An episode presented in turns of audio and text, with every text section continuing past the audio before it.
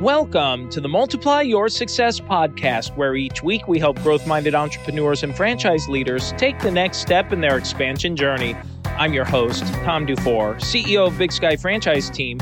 As we open today, I'm wondering if you run a seasonal business, or maybe you've thought about opening one, or maybe you've wondered if you should franchise your seasonal home services business. And if these thoughts have crossed your mind, today's episode is for you. Our guest today is Michael Moorhouse, who shares with us how his seasonal franchise business has been able to not just grow, but thrive across the country. Now, Michael is the president of Mosquito Shield, America's trusted provider of effective residential mosquito and tick control service, and one of the fastest growing franchises in the country with nearly 400 locations. With a proven track record in sales, marketing, and business development, he was instrumental in transforming Mosquito Shield from an innovative local service provider to the leading mosquito and tick control franchise brand. Michael's expertise and extensive experience help him consistently build high performance franchise teams through leadership, policies and procedures, and accountability. You're going to love this interview, so let's go ahead and jump right into it. Michael Moorhouse, brand president at Mosquito Shield. For those who maybe are not familiar with Mosquito Shield, give us a quick overview. Yeah, so we are a national franchise that services primarily residential mosquito control. We launched in 2013, so in our, our 11th season of providing mosquito control around the country. Great. I'd love for you to talk a little bit about the company's growth and just some things as you've grown, how you manage growing and culture and all these things that happen as you grow from one operating territory to a whole bunch all over the country. Yeah, we just had our uh, national convention. So it was interesting to be there with a lot of our original franchisees that came in 10 years ago. So we, we got to talk a lot about the 10th anniversary and celebrating that and told some stories that, you know, I've been blessed enough to be part of it from the beginning and onboarding every franchisee we have. But remembering when we had zero and going to the first trade show trying to sell franchisees and I learned people coming up to the booth were asking, you know, how many do you have? And I didn't have any, you know. So I quickly, I quickly pivoted to just saying several under development until we could get that first one and then the second one. And what was so humbling for me last week at our convention was they're still with us. So to call them up on stage of franchisee number one and franchisee number two and the largest in our system and the most respected in our system, it's just really great that, you know, that's the case. Give us an idea in terms of how many operating franchises you have, how many are total in your system, and then talk about maintaining that culture and the community and the stability within a franchise system as you grow to where you are today. Yeah, I mean, we went through an epic run starting in 2020, right right after right after COVID hit. That heading into that season, and we can probably talk about that a little bit more later. But we went on an epic run and catapulted from 54 territories to now we're at over 370 territories. So massive growth in a relatively short amount of time. You know, we were certainly prepared for it to the most that we could be, right? I mean, I think we you know, at anyone that goes through a run like that, you start to see where there are areas of opportunity and, you know, you got to kind of fill those holes as you're going. But to, you know, to scale that to that size, we had a pretty good foundation in place to be able to do that. And, you know, I think that our advantage in this industry specifically in mosquito control is we've been doing mosquito control since 2001 as a company. So we're 22 years into this, which is kind of hard to believe for a lot of people. But first and foremost, we're a mosquito control company that got into franchising. So just foundationally, we're so sound from an operational standpoint. You know, our own our own products, our own equipment so just a lot of just core best practices that we're not trying to figure that part of it out along with the franchising side of things. And 10 years ago, I, I would own up that we weren't really great at franchising. We were the best at mosquito control because we were a mosquito control company. But in the last 10 years, we've, you know, we've learned and have grown tremendously on the franchising side of things and feel pretty comfortable as a franchisor. Yeah, well, thank you for sharing that. And as a franchisor in your business, I'd have to imagine a question that comes up from prospective franchisees joining your system. And it's something that comes up often in, in our line of work is how does franchising work in a seasonal business? How does that all shake out? And I would imagine there's some seasonality, especially in northern climates with your business. So I'd love for you to talk on that. Yeah, you know, it is, I call it the blessing and the curse. And, and the curse is the first couple of years. And, and we really talk through that with people considering this business opportunity and a lot of home services for that matter that have a seasonal component to it. And we, as a rule, are very seasonal. We have a lot of locations that are five months that they're only open for five months and some that are six and then some that are seven. That's the core of who we are and then a, a, smaller percentage that are down in the south that might be open you know anywhere from 9 to 12 months out of the year the, the challenge is if you're you know if you're in the midwest and you're opening up you're going to start in may you're going to close in october you got to wait to that following may to go through that all again and then by the end of that october you've been open for 12 months but you've been a franchisee for two years so that's the challenge in making sure that you're capitalized enough. It's a low cost, you know, startup. It's one of the things that we're touted as. You don't need a brick and mortar, but you still have to have enough capital to last those two off seasons when you're not doing anything. The blessing is when you scale this business, it's got incredible margins. It's very scalable. Your overhead stays the same no matter how big you get. Your rent doesn't go up. Your utility bills don't go up no matter how many trucks you're running. So that's what makes this very scalable and the blessing side of it is you start making 12 months of revenue in that five or six month period. You got to get there. You got to have the staying power. I grew up in the Chicago area and I always remember the local Dairy Queens oftentimes would shut down. They're only open for, you know, basically those summer months and then they're gone. So certainly understand that. And what a great business model to be able to share with what you're talking about here with these five months of operation to gain a full year's worth of revenue and income. So, just out of curiosity, then, for those franchisees in the system that are open five, six, seven months, what do they do with the rest of their time? What are they doing during those windows? Yeah, it's a great question. And I think there is a little bit of a misunderstanding there. And I'll unpack that a little bit because there are things that happen in the off season, right? Especially as you get bigger. If you're, you know, say you're running an eight truck operation, which is very common for us, where a franchisee has eight technicians out on the road every day you know the season ends and if you're in those shorter climate areas it's likely all those vans need to be you know cleaned and winterized so there's a process to go through that and then you know you're sort of doing a post-mortem on your season and you're engaging with your customers. We're very successful with prepay programs where we send an offer to our customers at, as the season's ending and just saying hey listen as, as an existing customer no one's ever going to pay less than you. Sign up now for next year and save x. So you'll manage that inflow of money coming in as you're turning your lights off and and you know winterizing your vans. It's a great thing to have cash flow coming in when you're when you're closing for the season. But that's a that's a that's a tactic that needs to be managed and worked. So that'll take you maybe into you know mid-november and then you get to decompress a little bit for the holidays. But then you come right out of January, you're back into you're working with the marketing department here, making sure your plan and budget is in place for the next season. We do really well at the, they call them spring, but they're usually January, February, and March home shows, flower, patio, home and garden type shows. So we really encourage our Z's to, you know, be presenting at at those shows. So those take place during that time of year.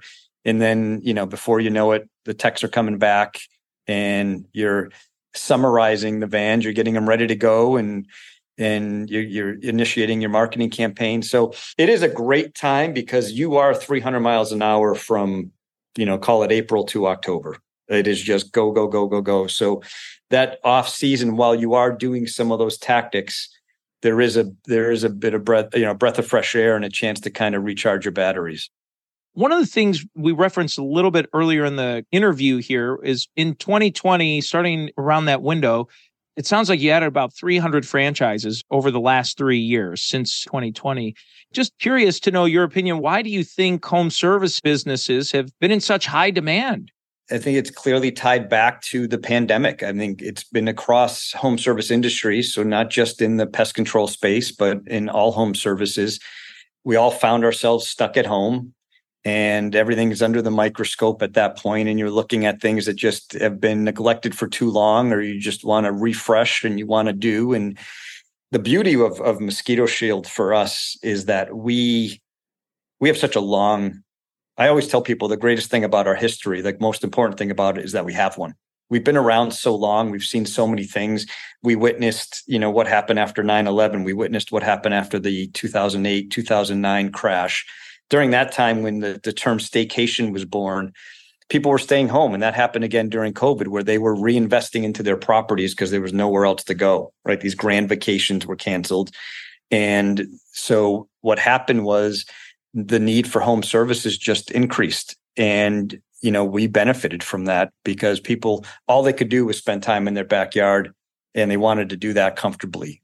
And that's where you know the other thing that we saw that was sort of a benefit from it was the neighbors were also home. So in years past, when our technicians showed up and fired up the backpack and made a bunch of noise, there was nobody there to hear it. You know, but during COVID, people were looking out their windows and saying, "Oh, what does the neighbor have going on? I need that." And it just, you know, it was a, it was the perfect storm from that standpoint. You know, I wouldn't have even thought of it, but hearing you mention that, it's like, yeah, I did the exact same thing. I saw what is my neighbor haven't done? You know what? We need to have that done here too. Well, one of the things that's interesting because you've been with the brand really from the beginning of the franchise efforts. And a lot of the folks that tune in and will end up listening to this are emerging brand franchisors. So, just out of curiosity, what do you wish maybe you had known back then that you know now, or advice you give to an emerging brand franchisor as they're starting to launch and grow? Yeah, I, I look at all businesses, whether you're just that, you're emerging and launching, or you're one that might be stagnant and looking to like grow to the next level, I kind of put it into three categories, right? You got to know who your customer is. So your demographic, geographic, and psychographic. So I mean, who are they? Where do they live? And how do they act? How do they behave? Right? You have to know that. And then, you know, your business, you should look at it and say, you know, what what are three uniques for me, for my business? What are three things that make me unique?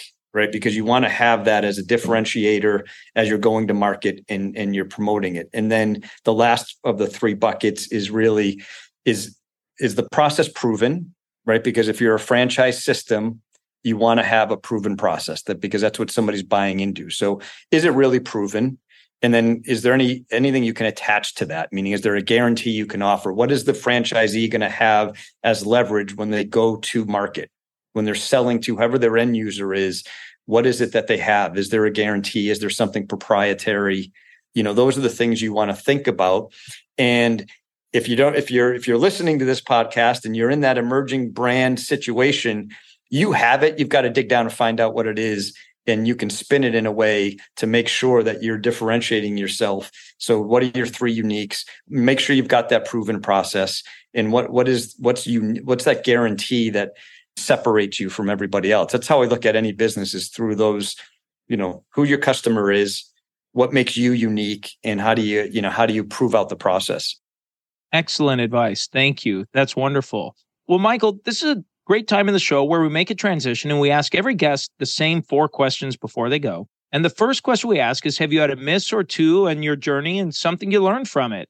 Yeah, I mean, I go way, way back if I'm allowed to, to when I was probably 19 or 20 years old, and a buddy of mine and myself, we started a our own business. It was a high end but takeout ice cream fast food place. It went amazingly well, and we kind of created this cult following to where people were coming to us wanting to open another one. So we did. We opened a second location, and after about a three or four year period had the opportunity to open two more locations and it was like make or break for us. And it was at the time in my life when you know the, the pressures to start a family and settle down and and and we passed. And it was one of those things that i look back on and and and realize and wish you know 35 years later that you know we pulled the trigger on that. We would have had really four operating turnkey locations. I I didn't know what franchising was back then, but that was franchising at its finest. And we had that, we had a really cool opportunity to do that. And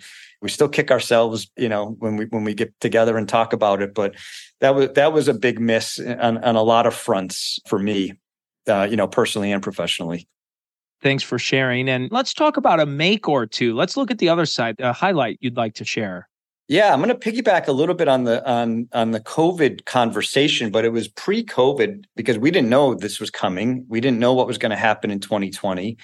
But in 2019, I saw an opportunity within this industry that we live in in the in the pest control mosquito control specifically industry where nationally there were a couple of big players but there had been some recent acquisition with both of them there was a little bit of a vacuum happening i thought on the consumer side of things where maybe some of their you know a, a homeowner's provider may no longer have been in business or hard to get a hold of and and i just saw that after i saw that we had a i believed we had a chance in 2019 to put our stake in the ground and really escalate.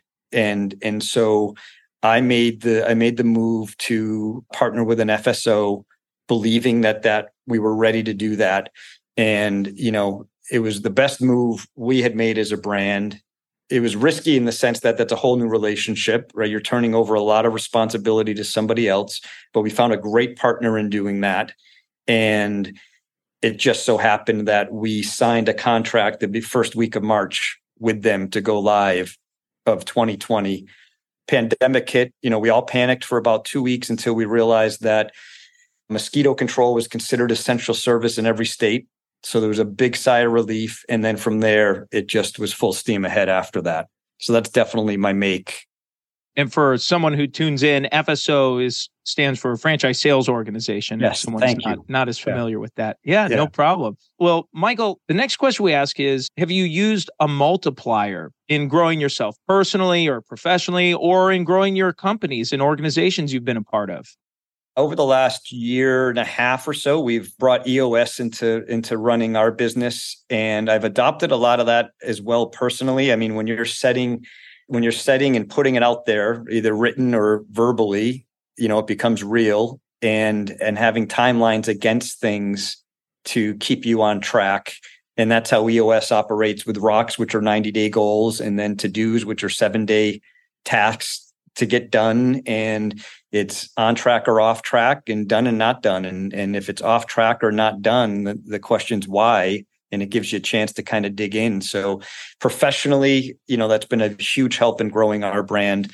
And then, you know, personally for me, it's been an eye opener to help me stay focused, stay organized, and and get far more done because you're looking at it in in manageable, kind of like bite size increments. Michael, the final question we ask every guest is what does success mean to you?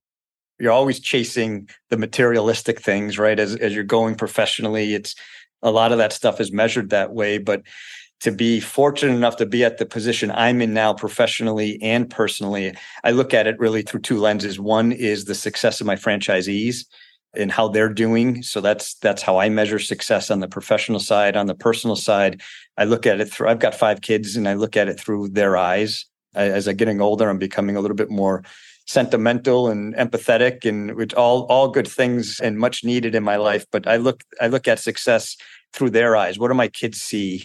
What do they see in my accomplishments? What do they see in our interactions together? So that that's how i measure it. As we bring this to a close is there anything you were hoping to share or get across that you maybe haven't had a chance to yet?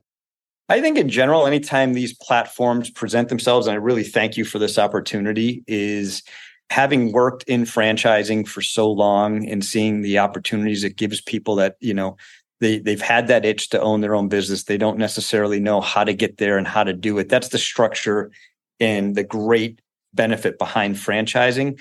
And my you know my thing is to one i'm always available whether it's for mosquito control or anything else to talk about business opportunities. So i would encourage any of the listeners to never hesitate to reach out if you wanted to brainstorm something. But i just encourage people to take that leap because i feel like there's never the right time there's never the wrong time right? It's always just if you've had that itch find a fit find something you mentioned cultural earlier and i think that's really really important to find a cultural fit for what your beliefs are and, and align with that but i just really encourage people to take the leap into business ownership Wonderful. And what's the best way if someone says, you know, I'm interested to learn a little bit more about what you're doing, or maybe you have a friend or someone I know that might be interested in your franchise? How can they learn more about it? MoShieldFranchise.com so moshieldfranchise.com is the easiest thing. Certainly my profile, Michael Moorhouse on LinkedIn. I always put it out there. Michael at moshield.com is my direct email. And I would encourage anyone that wants to reach out and connect to send me an email and we'll set up a time to jump on a call. Michael, thank you so much for a fantastic interview. And let's go ahead and jump into today's three key takeaways. So, takeaway number one is when Michael described seasonal businesses as both a blessing and a curse. And he described that initial curse as really being the first two years of operation, where you need to be able to weather the down times and know that you may have only operated your business for 12 months, but you've actually been in business for two years. I liked how he described that because eventually you get to the point after a couple of years of operation where you're able to achieve 12 months of revenue during the six months or so, whatever your seasonal time period would be of operation. Takeaway number two is that he was poised and prepared to catapult their growth in 2020 when they grew from just over 50 locations or franchises to over 370 franchises in, in that three year period. And he said that part of the driver that allowed them to do that is that they were operationally sound because they had been operating for 10 years before they even started franchising. Takeaway number three is he described three things or three categories you need to know as the leader of your organization. You need to know who your customers are, what are your three differentiators or unique qualifiers, and do you have a proven process or something proprietary? And now it's time for today's win win. So today's win win comes from when Michael talked about right before we ended the interview and he said, if you're thinking about it or wondering, he said, take that leap into franchising and find the franchise that has the cultural fit. And really, I think about that whether you're thinking about franchising your business, starting that new business, or maybe buying that franchise and tying this back to the miss that Michael shared that he had for a company he started when he was 19, which he had said was over 35 years ago, that he still will think about and reminisce about and the missed opportunity where business was going, it was growing, it was doing great, and then decided not to take that next step, that next leap to grow the business to the next level of where it was going. So let's hope that you can take that next courageous step for you and your business and your business ownership pathway and leadership so that you are looking back and saying 35 years from now, boy, I'm glad that I took that next step. And so that's the episode today, folks. Please make sure you subscribe to the podcast and give us a review. And remember, if you or anyone you know might be ready to franchise their business or take their franchise company to the next level, please connect with us at bigskyfranchiseteam.com. Thanks for tuning in, and we look forward to having you back next week.